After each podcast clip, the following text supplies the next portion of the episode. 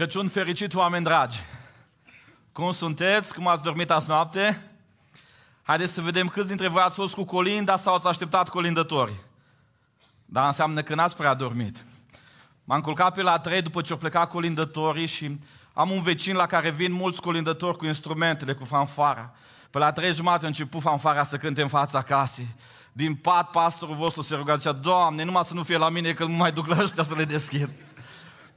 Crăciunul vine cu frumusețea lui, cu colinde. Haideți să vedem câți dintre voi ați primit sau ați dat cadouri de Crăciunul ăsta. Iarăși am o poveste superbă cu cadourile. Sâmbătă mă plimbam prin Arad să, să găsesc magazin cu unelte de pescuit. La Filip eu trebuie ceva feeder acolo la scule de pescuit și în tot Aradul ăsta vă dați seama, în mijlocul iernii pescuit. Fiecare dintre noi am intrat mai tare sau uh, mai puțin în atmosfera asta de sărbători, în tradiții care luminează sărbătorile astea. Și ăsta e un lucru extraordinar.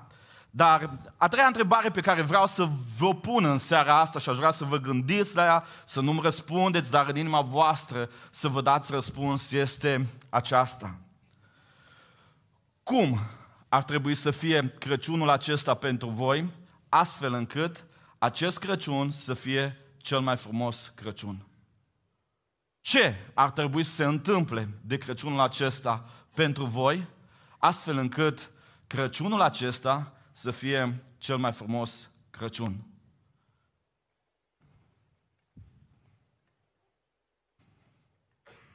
Cineva vrea să câștige la loto. Altcineva să schimbe mașina. Pentru fiecare dintre noi a fi cel mai frumos Crăciun înseamnă ceva cu totul diferit. Am stat împreună cu echipa noastră și am proiectat evenimentul acesta gândindu-ne că e Crăciunul de 10 ani de Eclesia, al 10-lea Crăciun pe care îl facem și ne-am dorit să fie un Crăciun de nota 10 și am zis, vrem să fie cel mai frumos Crăciun. Însă e așa de greu să definești ce înseamnă cel mai frumos Crăciun. Fiecare dintre noi avem așteptările noastre, nevoile noastre, dorințele noastre. Dar haideți să vedem ce au zis arădenii. Ce înseamnă pentru ei Crăciunul și ce e pentru ei cel mai frumos Crăciun.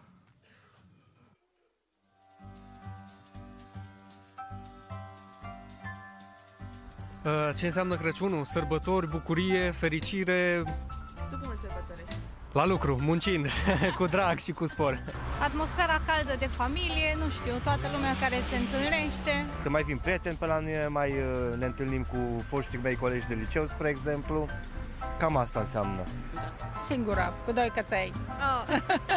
cu neamurile, prietenii, asta, reunire așa, că pe foarte mult nu, nu apucăm să ne vedem așa des în timpul anului și atunci de sărbători reușim. Cred că timp în care mergem să colindăm pe alții, pentru că, nu știu, e specific cu sărbătorii. Îi facem de mâncare împreună, biscuiți, îi ornăm împreună. După aceea ieșim în oraș cu ei. O familie. Am venit chiar din Paris ca să sărbătoresc cu ei. Super! Sunt acolo de 20 de ani. zăpadă, așa, tipic și toți, uh, toți dragii în jurul tău. Vin acasă, stau cu copii, patru bucăți, uh, ne distrăm, ieșim la munte, poate anul ăsta nu ca mâna ruptă, dar cam asta este de obicei de sărbători. Sărbători fericite! În copilărie, când am fost copil, când am fost cu părinții și cu bunica, Atunci ați trăit cel mai a, frumos Crăciun? atunci da. Acum sunt singură cu un câine și trei pisici. Nu știu, senzația copilăriei, bucurie în suflet. Uh, petrec timpul cu familia și cam atâta. Nu știu, merg la biserică, mă bucur de sacrificiul pe care l-a făcut Iisus Hristos pentru noi. și am tăiat porcul și avem de toate și doar sănătate să mai avem. Atâta, restul nimica. Avem de toate. Haideți să aplaudăm, merită, merită. Patru bucăți, purcel, pisici. Aradul e un oraș foarte cosmopolit, cu, cu multe tipuri de caractere.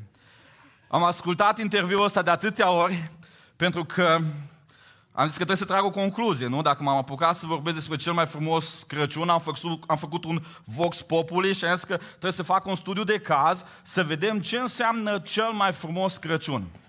Haideți să vă spun ce am înțeles eu din interviul acesta. Mi-am dat seama că pentru oameni, cel mai frumos Crăciun este dat de doi indicatori. Pentru oamenii aceștia care ne reprezintă pe noi. Doi indicatori. Un prim indicator, un prim prag este nevoia, pragul nevoilor. Oamenii care sunt bolnavi, pentru ei cel mai frumos Crăciun înseamnă să fie vindecați. Poți să le dai bani, poți să le dai cadou, să le dai zăpadă, să le dai ce vrei tu. Pentru ei cel mai frumos cadou înseamnă sănătate, înseamnă vindecare, înseamnă împlinirea nevoilor lor. Însă, există un alt prag critic dincolo de nevoie și anume pragul dorinței. Există oameni, i-am văzut aici, sunt și între noi, suntem în sală, care ducem o viață ok, suntem iubiți de familie, suntem sănătoși, avem lucrurile necesare și atunci trecem la al doilea prag critic. Am lăsat pragul nevoilor și trecem la pragul dorințelor. Și pentru noi cel mai frumos Crăciun înseamnă zăpadă, colinde și atâtea alte lucruri. Realitatea însă pe care am descoperit-o în viață și pe care și voi ați descoperit-o este că de foarte multe ori în viață ne este așa de greu să realizăm care este cea mai mare nevoie reală a noastră și ne este așa de greu să realizăm, să conștientizăm care este dorința cea mai mare a noastră, dorința cu cel mai înalt grad de satisfacție, dorința care produce cea mai înaltă împlinire. Gândiți-vă la un om prins în patima alcoolului, nu? După ce și-a cheltuit toți banii, după ce și-a terminat sticla de vin, pentru el cea mai mare nevoie este încă o sticlă de vin. Nu contează că nu îi sunt plătite facturile, nu contează că are copii acasă care îl așteaptă, că mai există multe săptămâni până la finalul lunii, pentru el cea mai mare nevoie este încă o sticlă de vin, pentru că el este prins în bula asta numită dependență. Gândiți-vă la dorințe, nu? Gândiți-vă la un om care este prins în robia materialismului. Un om care muncește de dimineața până seara și ajunge să aibă. Ajunge să aibă o casă frumoasă, să aibă o mașină frumoasă, să aibă bani în cont, să aibă rezervele lui. Dar el continuă să trezească dimineața la 5 și să muncească până seara la 10. Și îl întreb, care e cea mai mare dorință? Să mai semnez un contract, să mai fac un business bun. Și îl întreb, omule, nu-ți dai seama că ești prins într-o robie? Ei, poate că în seara asta, noi care suntem în sală, nu suntem nici în dependența de alcool sau de alte substanțe, nici în robia materialismului. Însă fiecare dintre noi în seara asta trăim într-o lume căzută. Și în lumea asta căzută, cultura lumii ne dictează care ne sunt nevoile și care ne sunt dorințele. Nu vedeți ce putere au influencerii? Nu vedeți ce putere au oamenii care vin și dau un trend social și toți merg după el, după ei și se gândesc că astea sunt nevoile reale și că astea sunt dorințele pe care ar trebui să le avem? Și uităm adesea să ne oprim, să ne uităm în sufletul nostru și să zicem cel mai frumos Crăciun e atunci când mi se împlinește nevoia reală, cea mai mare nevoie, nevoia sufletului, și când mi se împlinește dorința cu cel mai mare grad de satisfacție. Știți ce s-a întâmplat la Crăciun? În urmă cu 2000 de ani, la primul Crăciun, Dumnezeu din cer l-a trimis pe Fiul Său să se nască în lumea noastră, să ne împlinească cea mai mare nevoie reală și să ne împlinească cea mai mare dorință reală, dorința cu cel mai înalt grad de satisfacție, dorința care ne aduce cea mai mare împlinire. Așa că haideți să deschidem Biblia, să recitim povestea Crăciunului, să învățăm din ea. Evanghelia după Matei, capitolul 1, de la versetul 18. Evanghelia după Matei, capitolul 1, de la versetul 18. Recitim povestea Crăciunului. Iar nașterea lui Isus Hristos a fost așa. Maria, mama lui, era logodită cu Iosif și înainte ca să locuiască ei împreună, ea s-a aflat însărcinată de la Duhul Sfânt. Iosif, bărbatul ei, era un om neprihănit și nu voia să o facă de rușine înaintea lumii. De aceea și-a pus de gând să o lase pe ascuns. Dar, pe când se gândea el la aceste lucruri, i s-a arătat în vis un înger al Domnului și a zis, Iosive, fiul lui David, nu te teme să iei la tine pe Maria, nevasta ta, căci ce s-a zămislit în ea este de la Duhul Sfânt.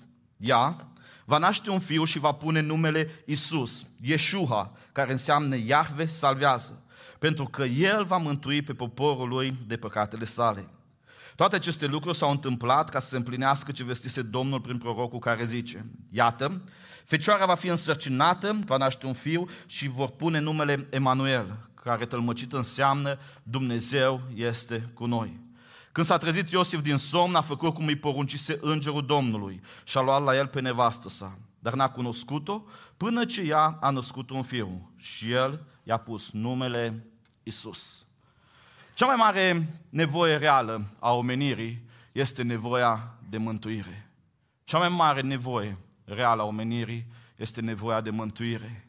Ea va naște un fiu și va pune numele Isus, pentru că El va mântui pe poporul lui de păcatele sale. Max Lucado zicea superb, dacă cea mai mare nevoie a noastră ar fi fost informația, Dumnezeu ne-ar fi trimis un educator. Dacă cea mai mare nevoie a noastră ar fi fost tehnologia, Dumnezeu ne-ar fi trimis un om de știință.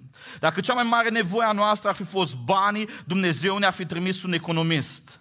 Dar cea mai mare nevoie a noastră a fost iertarea. Așa că Dumnezeu ne-a trimis un mântuitor. Un mântuitor. Primul lucru care îl învățăm astăzi este acesta. Isus s-a născut în lumea noastră ca să ne elibereze din închisoarea vinovăției. Isus a născut în lumea noastră ca să ne elibereze din închisoarea vinovăției. Acel cuvânt a mântui este cuvântul grecesc sodezo, care înseamnă a elibera, o mântuire prin eliberare. Iisus Hristos s-a născut în lumea noastră pentru că El a venit să ne elibereze de ceva cumplit pe care fiecare dintre noi am experimentat în viața noastră. Acel ceva care ne ține captivi și acel ceva care se numește vinovăție. Adevărata ta nevoie nu e nevoia de sănătate, nu e nevoia de bani, nu e nevoia de soț sau de soție, de familie. Adevărata ta nevoie, în primul rând, cea mai mare nevoie, este să scapi de vinovăția sufletului. Am stat de vorbă în viață cu oameni care au fost iubiți, cu oameni care au avut impact în societate, oameni populari, oameni apreciați, oameni care au avut bani și tot ce și-ar dori un om de la lumea asta și zicea, mă simt cumplit. Ceva apasă pe sufletul meu.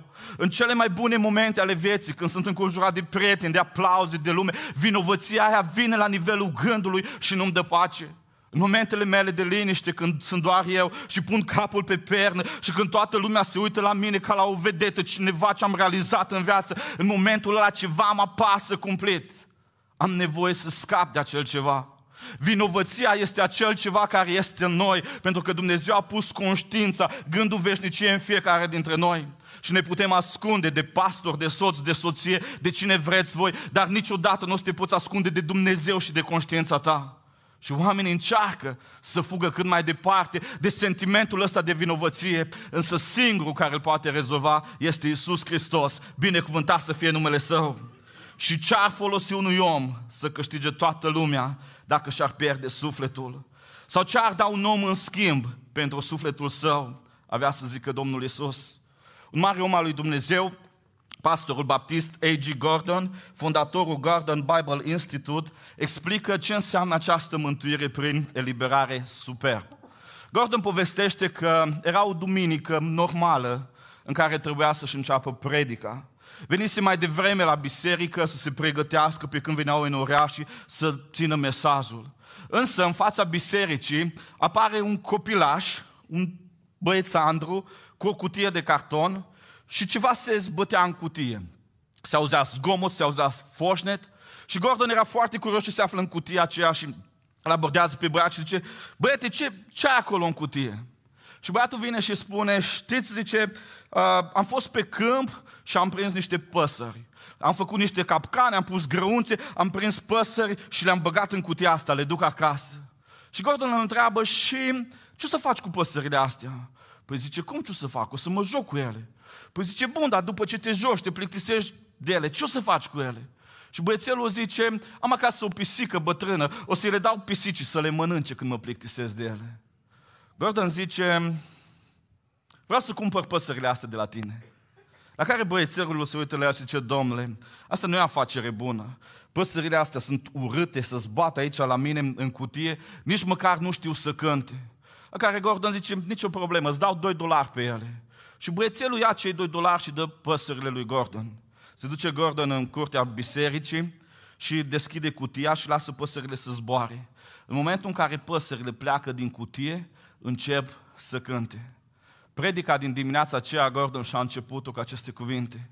Deși băiețelul mi-a spus că aceste păsări nu știu să cânte, în momentul în care au fost libere, au cântat atât de frumos. Știi ce vreau să spun în seara asta?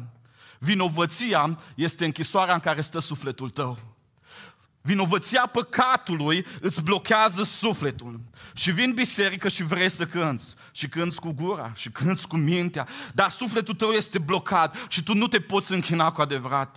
Tu nu simți că acele versuri, că acea prezență a Duhului Sfânt coboară mai jos decât mintea ta, decât ceea ce ești tu. Pentru că sufletul tău este închis într-o închisoare și închisoarea aia te ține blocat.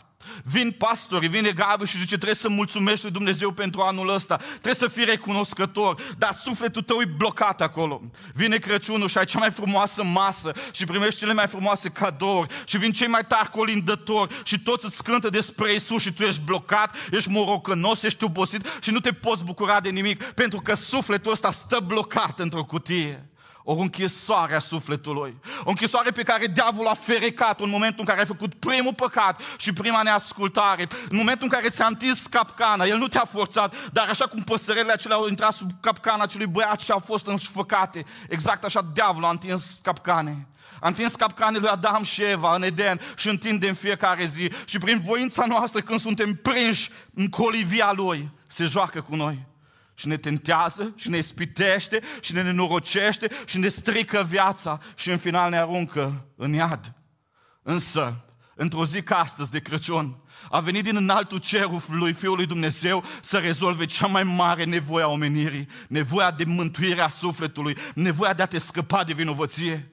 Stau oamenii zeci de ani cu sufletul în cutia aceasta, în închisoarea aceasta a sufletului și se cred bine și zic, oh, da, mai îmi doresc încă o zi să am mâncare, mai îmi doresc încă o zi să am apă, mai îmi doresc să am câteva obiecte în jurul meu și stau în închisoarea aceea și încep să se simtă confortabil închiși. Și se uită Dumnezeu din cer și zice, omule bun, adevărata ta nevoie reală nu-i de încă o casă, nu-i de încă o mașină, nu-i de un loc de muncă mai bun, nu-i de un soț sau de o soție, adevărata ta nevoie reală este să fii descătușat ca să poți să începi să cânți, să poți să lauzi pe Dumnezeu, să simți că trăiește sufletul tău. O, câți oameni astăzi nu celebrează Crăciunul și sufletul lor încătușat este mort în ei n-au nicio bucurie, n-au nici, niciun moment de entuziasm și Hristos pentru ei e ceva de demult, de trecut. Fiul lui Dumnezeu a venit în lume să ne scape de vinovăție. Maria a știut lucrul ăsta. La nașterea ei a fost o profeție care a fost ca o sabie în sufletul ei. Auziți ce zice Matei? După ce s-a născut Isus în Betleemul din Iudea, în zilele împăratului Irod, iată că au venit niște magi din răsărit la Ierusalim. Au intrat în casă, au văzut pruncul cu Maria, mama lui, s-a aruncat cu fața la pământ și s-au închinat. Și apoi și-au deschis visteriile și au adus daruri. Aur, tămâie și smirnă. Haideți să vă spun povestea asta. Era mic, tata pastor, de Crăciun primea felicitări acolo, de la frați, de la pastor, nu știu de la cine, cu această imagine, cu imagine în fața este, cu cele trei daruri și mi se părea, wow, ce fain, nu? Să fii pruncul acela care să primești aur, tămâie și smirnă. Însă pentru Maria însemna cu totul altceva. În momentul în care Maria a văzut aurul, aurul simboliza egalitatea lui Isus, da, va fi un rege. În momentul în care Maria vede tămâia, tămâia simboliza preoția lui Isus, singurul mijlocitor între noi și Dumnezeu. Însă în momentul în care Maria vede Smirna, Smirna simboliza jertfă. Cu Smirna erau îmbăsămați morții. Cu smirnă era făcut trupul lui Isus Hristos să nu, fie, să nu fie intrat în putrefacție când a fost pus în mormânt. Maria se cutremură pentru că știa că fiul ei va fi adus ca jertfă, va muri. Imaginează-ți în contextul 2023 să mergi la un botez, la o binecuvântare, să duci cadou pruncului ăla mic și să mergi cu o coroană la el, cu o coroană din aia cu care mergi la morți. Să zici cadou pentru copilul tău. Cam asta a însemnat Smirna pentru Maria. Pentru că încă de la început Isus a fost profețit ca cel care va veni să moare. Evanghelia după Marcu zice superb lucrul ăsta și zice în felul următor, căci Fiul omului n-a venit să-i se slujească, ci el să slujească și să-și dea viața ca răscumpărare pentru mulți. De când s-a născut Iisus Hristos, a venit să dea viața ca răscumpărare. Știi ce înseamnă răscumpărare? Să cumperi ceva ce odată a fost a tău. Răscumpărare înseamnă să cumperi a doua oară. Ceva ce odată a fost a tău să cumperi. Prin creație noi am fost făcuți făptura lui Dumnezeu.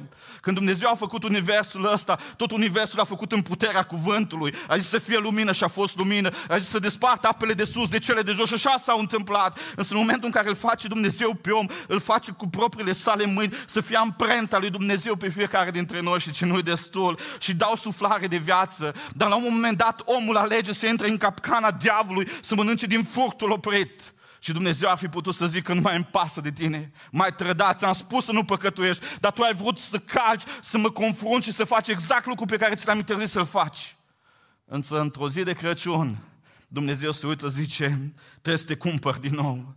Deși ai fost a meu, deși te-ai întors prin neascultare împotriva mea și te-ai dus și diavolul te-a prins în capcana lui, e momentul să te răscumpăr. Și în momentul acela vine Iisus Hristos în lumea noastră, se naște ca prunc în Iesle, dar toată viața lui era o viață a răscumpărării pentru mine și pentru tine. Ajunge la Golgota și moare pentru noi și într-o zi se va întoarce din cer cu mare putere și slavă. Cea mai mare nevoia noastră este nevoia să ne liberăm sufletul din închisoarea vinovăției păcatului nostru și asta o poate face doar Isus. E Crăciun și fiecare dintre noi ne-am uitat la nevoile noastre. Și fiecare dintre noi la începutul mesajului ne-am gândit la ce ar fi făcut Crăciunul ăsta cel mai frumos Crăciun. Și unii poate am zis că vrem să fim vindecați noi, să ne fie vindecați părinții, copiii, să primim anumite lucruri, dar trebuie să realizăm că dacă nu ne eliberează Hristos din cușca asta, din închisoarea sufletului, care vinovăția păcatului, putem avea toate lucrurile aici, că ajungem cu ele în iad cea mai mare nevoie a vieții noastre pe care ne-a împlinit-o Dumnezeu la Crăciun, trimițându-L pe Iisus în lumea noastră, a fost să ne scape de vinovăție, să deschidă ușa aceea ca noi să putem trăi cu adevărat, ca noi să putem zbura spre Dumnezeu și viața asta să aibă sens. Însă, la Crăciun Iisus n-a făcut doar asta. La Crăciun Dumnezeu nu a vrut să ne rezolve doar cea mai mare nevoie, ci la Crăciun Dumnezeu a vrut să ne rezolve și cea mai mare dorință cea mai mare dorință, dorința care ne va aduce cea mai mare împlinire, este dorința de a fi cu Dumnezeu. Cândva oamenii erau conectați cu Dumnezeu. Se întâlneau în fiecare dimineață în acel roas sfânt, dar într-o zi oamenii au păcătuit și zice Isaia că păcatele noastre pun o zi de despărțire între noi și Dumnezeu nostru. Și oamenii tot au încercat să ajungă la Dumnezeu și n-au putut, că se loveau de un zid. Însă, la Crăciun, a venit Isus să ne reconecteze cu Dumnezeu. Iată, fecioara va fi însărcinată, va naște un fiu și vor pune numele Emanuel, care tălmăcit înseamnă Dumnezeu este cu noi. Deja se profețește despre el și misiunea lui Isus a fost să reconecteze oamenii cu Dumnezeu. Îi vor pune numele Emanuel, Dumnezeul acela care este veșnic, care este din cer, din nou este cu noi. Isus s-a născut în lumea noastră ca să ne reconecteze cu Dumnezeu. Cea mai mare împlinire în viață ți-o aduce siguranța că Dumnezeu este cu tine. Cea mai mare siguranță în viață, cea mai mare împlinire în viață, ți-o aduce această certitudine că indiferent în ce sezon al vieții ești, că ești în binecuvântare sau ești în momente grele ale vieții, că ești în sănătate sau că ești în durere, că e Dumnezeu acolo cu tine. Albert Einstein zicea superb, mă interesează ce gândește Dumnezeu, restul sunt detalii. Atâta de tare era omul ăsta ancorat în relația lui cu Dumnezeu, încât a zis, restul sunt detalii. Vreau să spun un lucru superb pe care l-am descoperit acum, când mi-am făcut predica asta. Deși predic de vreo 10 Crăciunuri urma în Eclesia și în celelalte biserici am predicat multă vreme. Am descoperit un verset care Dumnezeu mi l-a revelat într-un mod în care vreau să-l împărtășesc cu voi. Isaia, capitolul 9, versetul 6. Cu 750 de ani înainte să nască Isus, auziți ce zice Isaia despre el? Căci un copil ni s-a născut, un fiu ni s-a dat și domnia va fi pe umărul, pe umărul lui. Îl vor numi minunat, sfetnic, Dumnezeu tare, Părintele veșnicilor, Domn al păcii. Am spus că cea mai mare dorință, dorința cu cea mai mare împlinire, este să fii cu Dumnezeu. Iisus a primit numele de Emanuel, Dumnezeu este cu noi. Isaia profețește despre experiența oamenilor cu care va fi Dumnezeu. Și auziți cele trei cuvinte care fac diferența în versetul acesta. Îl vor numi. Nu Dumnezeu îl numește pe Iisus minunat, nu Dumnezeu îl numește pe Iisus puternic, nu Dumnezeu îl numește pe Iisus Dumnezeu tare, Părintele Veșnicilor, ci oamenii care trăiesc cu Dumnezeu în fiecare zi. Oamenii cu care este Dumnezeu în fiecare zi. Oamenii ăștia se uită la experiența lor de viață și zic, trebuie să îi punem niște adjective, trebuie să spunem ceva despre Dumnezeu. Și zic, minunat, sfetnic, Dumnezeu tare. Fiecare dintre noi care suntem în sala asta, atunci când ne uităm la viața noastră cu Dumnezeu, putem spune despre Dumnezeu că avem un Dumnezeu minunat. Câți dintre noi n-am ajuns în situații limite ale vieții și am zis, matematic, uman, nu se poate face absolut nimic aici. Și atunci ne-am pus în genunchi, am zis o rugăciune și Dumnezeu a făcut miracolul. Vă spun un ultim miracol care l-am trăit. O să râdeți din miracolul ăsta. Săptămâna asta, da?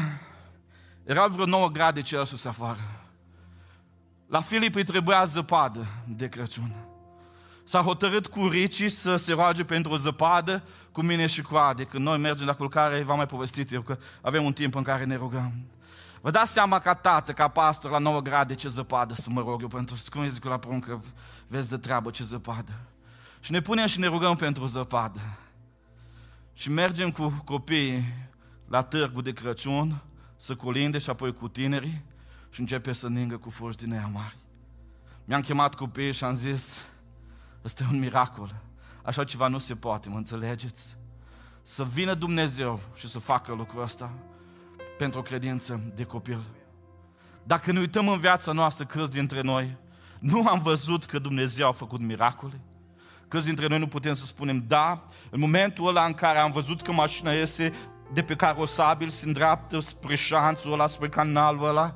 Am fost sigur, am închis ochii, am știut că se va întâmpla ceva și o mână dumnezească m-a repus înapoi pe carosabil. Câți dintre noi n-am fost siguri de deciziile care le-am luat că vor fi fatale pentru noi și ceva dumnezeesc. Pentru că oamenii care trăiesc cu Dumnezeu, când se uită la El, experimentează supranaturalul, miracolul lui Dumnezeu. Dar Dumnezeu nostru nu numai un Dumnezeu care face minuni. Oamenii care trăiesc cu Dumnezeu și li se împlinește cea mai mare dorință de a fi cu Dumnezeu, îl văd și un Dumnezeu ca fiind sfetnic. În lumea asta caut oameni deștepți. Și îmi place să mă consult pe probleme anume cu specialiști anume. Și îmi caut cei mai buni sfetnici. Și v-am mai povestit că am sfetnici pe diferite domenii. Însă oamenii care trăiesc cu Dumnezeu, l-au sfetnic pe Dumnezeu. Și în momentul în care nu mai știu ce decizie să iau, să iau la dreapta, să iau la stânga, să fac pasul ăsta sau să nu fac pasul ăsta, oamenii ăștia se pleacă pe genunchi și zic, învață-mă. Și Dumnezeu e cel mai tare sfetnic. Oamenii care trăiesc cu Dumnezeu îl văd pe Dumnezeu ca fiind Dumnezeu tare, tare. Și versul de cântare care mie îmi place cel mai mult, zice așa, Universul de-ar cădea, tu rescrii istoria. Mi se pare genial cum descrie asta puterea Dumnezeului meu. Să explodeze 10 bombe atomice, 100, 1000 câte vreți voi, să fie distrusă toată planeta Pământul, Luna, Marte, Saturn, Venus, tot universul ăsta. Dumnezeu pe care eu și tu îl slujim, Dumnezeu Bibliei, are puterea să zică restart. Și din 24 decembrie 2023 să începe și să rescrie istoria. Că ăsta e Dumnezeu tare. Și oamenii care trăiesc cu un astfel de Dumnezeu se uită la El și zic, ce pot eu să zic? Nu doar că e minunat, nu doar că e sfernic, Dumnezeu ăsta e tare. Dar pleacă mai departe Dumnezeu și se uită oamenii la El și îl văd ca fiind Părintele Veșnicilor. Imaginea asta de putere venea în contextul nostru de la Imperiul Roman, în care cezarul era stăpânul lumii, avea putere de viață și de moarte peste tot Imperiul Roman. Problema cezarilor erau până se ridica altul și lucidea pe ăsta sau îl exila. Și când se uită oamenii ăștia care trăiesc cu Dumnezeu, îl văd tot pe tron și acum un an, și acum doi, și acum trei, și îl văd că e în veșnicia trecută, și îl văd că e în veșnicia viitoare, și văd că nimeni și nimic nu se poate ridica împotriva acestui Dumnezeu. Și zic despre El, e Dumnezeu tare. Și se mă uită la El și îl văd că e Dumnezeu, Părintele Veșnicilor, generatorul veșniciei, El care e de dinainte de creație și va fi după ce lumea asta nu va mai fi. Dar e și Domnul Păcii. Unde e Dumnezeu ăsta? E pace. În momentul în care Dumnezeul ăsta se retrage, apare frica, apare îndoială. Care e cea mai mare dorință a ta? Care e dorința care îți va duce cea mai mare împlinire, cea mai puternică semnificație? Dumnezeul ăsta, Dumnezeu minunat, sfetnic, Dumnezeu tare, Părintele veșnicilor, Domn al păcii, să fie cu tine. Îl vor numi Emanuel. Dumnezeu este cu noi. Și atunci stăm, oameni dragi, și ne uităm la Crăciunul ăsta și zicem, ce înseamnă pentru mine cel mai frumos Crăciun? Cel mai frumos Crăciun pentru mine înseamnă să am un moment în care vinovăția să fie dată la o parte de pe sufletul meu. Să mă uit în ochii lui Dumnezeu cu drag. Să știu că dacă în două minute ies din sala asta și o să plec în veșnicie, să nu fie rușine să-L privesc pe Dumnezeu să abia să apuc să-L văd, să-L văd pe Hristos pe care l-am slujit și să-L îmbrățișez, să zic că am venit, pe tine te-am slujit, tu m-ai iertat, tu m-ai eliberat. Asta înseamnă să scapi de vinovăție, să-ți fie sufletul scos din cușca aceea a vinovăției. Însă înseamnă că vei trăi în lumea asta, să ai cel mai tare partener de drum prin viață cu tine. Zice Biblia despre Enoch, că Enoch a umblat 300 de ani cu Dumnezeu și apoi Dumnezeu l-a luat la cer și nu s-a mai văzut. Atâta de prieten a fost Enoch cu Dumnezeu, că Dumnezeu din cer cobora și venea la Enoch. Când, Dumnezeu, când Enoch se ruga, Dumnezeu venea și făcea minuni. Când Enoch întreba ce trebuie să fac, venea Dumnezeu și o sfătuia. Și la un moment dat, Dumnezeu a fost așa prieten cu Enoch, a zis, eu de atâtea ori am venit la tine acasă, de atâtea ori te-am ascultat când te-ai rugat, acum e momentul să vii tu la mine acasă. Și Enoch a plecat cu Dumnezeu. Am văzut o carte superbă Titlul este De la Barnaba la Isus, transformat de o privire. Cartea asta este scrisă de Pietro Sarubi. Pietro Sarubi este actorul care l-a jucat pe Baraba în filmul lui Mel Gibson, The Passion of Christ. Pietro Sarubi a fost un om departe de fața lui Dumnezeu. Un om care a făcut mult rău în lumea asta. Când Mel Gibson îl caută pe actorul care să joace pe Baraba, face casting și caută cei mai cruz și mai răi oameni. Pentru că Baraba este tâlharul care este eliberat atunci când Isus este condamnat. La un moment dat, Pilat vrea să scape pe Isus. Și atunci zice mulțimii, uite, obișnuim ca la Paște să eliberăm un deținut. Nu vreți să vi-l eliberez pe Isus? Și poporul zice, nu, și atunci Pilat caută să pună cel mai crud tâlhar în comparație cu Isus, pentru că vrea să-i dea drumul lui Isus. Deci uite pe Isus sau pe Baraba și mulțimea strigă Baraba. Și când Baraba pleacă de acolo liber și Isus condamnat, privirile lor se întâlnesc.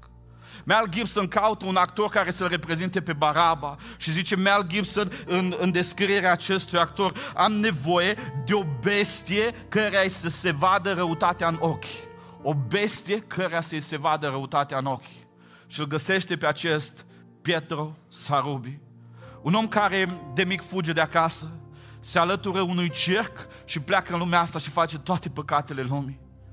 Așa o vinovăție apasă pe omul ăsta, încât zice el, am căutat să-mi găsesc liniștea și pentru asta am făcut legământul tăcerii trei luni în Tibet și n-a vorbit să-și recapete liniștea, să scape de vinovăție. Face meditații transcendentale în India și nu scapă. Face arte marțiale în China. Trăiește o vreme izolată în jungla Amazon, Amazonului să scape de vinovăție, să se regăsească și nu poate. Nu mai știa unde să fugă de el.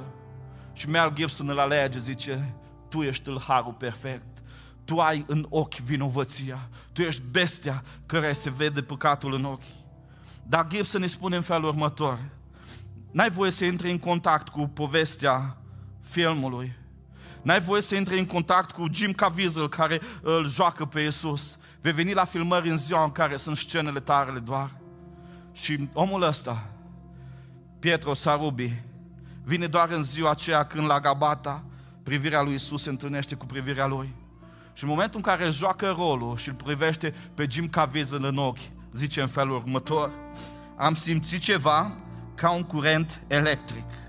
În momentele acelea, dincolo de Jim Caviezel, care juca rolul lui Isus, l-am văzut pe Isus cel real. L-am văzut pe Isus cel real. A fost momentul convertirii lui. Și ar mai apoi în carte pe final scrie, dacă cineva se întreabă de convertirea mea cât a fost de reală, vreau să vă spun că cel mai puternic argument este fetița mea de 12 ani, care nu vrea să vină cu mine la biserică atunci când e Sfânta Împărtășanie. Pentru că ori de câte ori îmi aduc aminte de unde m-a iertat Hristos pe mine, încep să plâng necontrolat și nu mă pot abține. Și nu mă pot abține. Știți care e dorința mea cea mai mare de Crăciunul acesta? Ca privirea lui Isus să se intersecteze cu privirea ta. Dincolo de cântările astea, dincolo de predica mea, Crăciunul ăsta e despre Isus și despre tine. Adevăratul sens al Crăciunului este că pruncul ăla născut în Iesle, într-o zi a murit la Golgota pentru tine și într-o zi va să vie cu mare putere și slavă și o să judece vii și morții. Și până atunci, tu ai șansa să ai cel mai frumos Crăciun. Dăm voie să te întreb în seara asta. Îl simți pe Dumnezeu real în viața ta? Îl simți pe Dumnezeu în deciziile tale că e sfetnic? Îl simți pe Dumnezeu în momentele tale de criză că este minunat și face miracol? Îl simți pe Dumnezeu în momentele în care te îngrijorezi că e Dumnezeu tare și știi că dacă cade universul tău și toate planurile tale sunt la pământ, El face altele mai bune pentru tine? Îl simți pe Dumnezeu Părinte al veșniciei? Și te gândești la viață nu doar de 70-80 de ani, te gândești din perspectiva lui Dumnezeu? Îl simți pe Dumnezeu Domn al păcii? Cel mai frumos Crăciun e Crăciunul când ți se împlinește cea mai mare nevoie. Nevoia de mântuire a sufletului. Și cea mai mare dorință. Dorința cu cea mai puternică satisfacție, împlinire. Aceea de a fi alături de Dumnezeu. Și acel Crăciun poate fi astăzi. Haideți să ne ridicăm.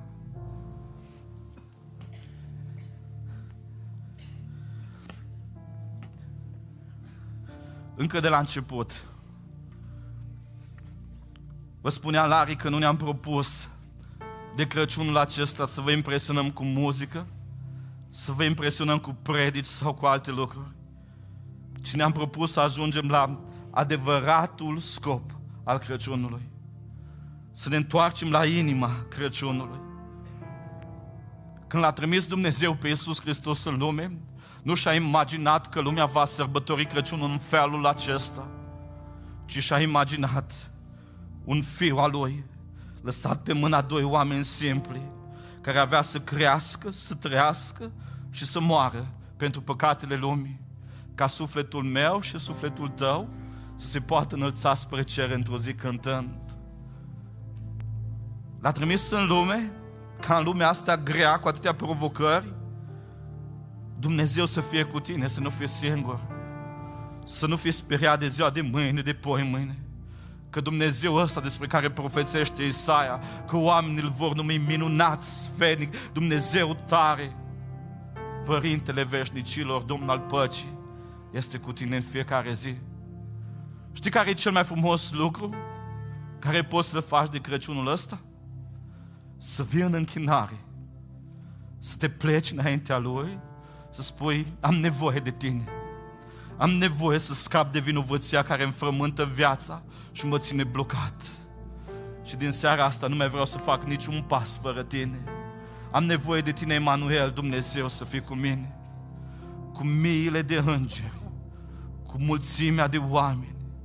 Vino în seara asta în închinare și privește Crăciunul în adevăratul lui sens. Și Crăciunul ăsta nu va mai fi un Crăciun banal, va fi cel mai frumos Crăciun în momentul în care tu te apleci în adorare.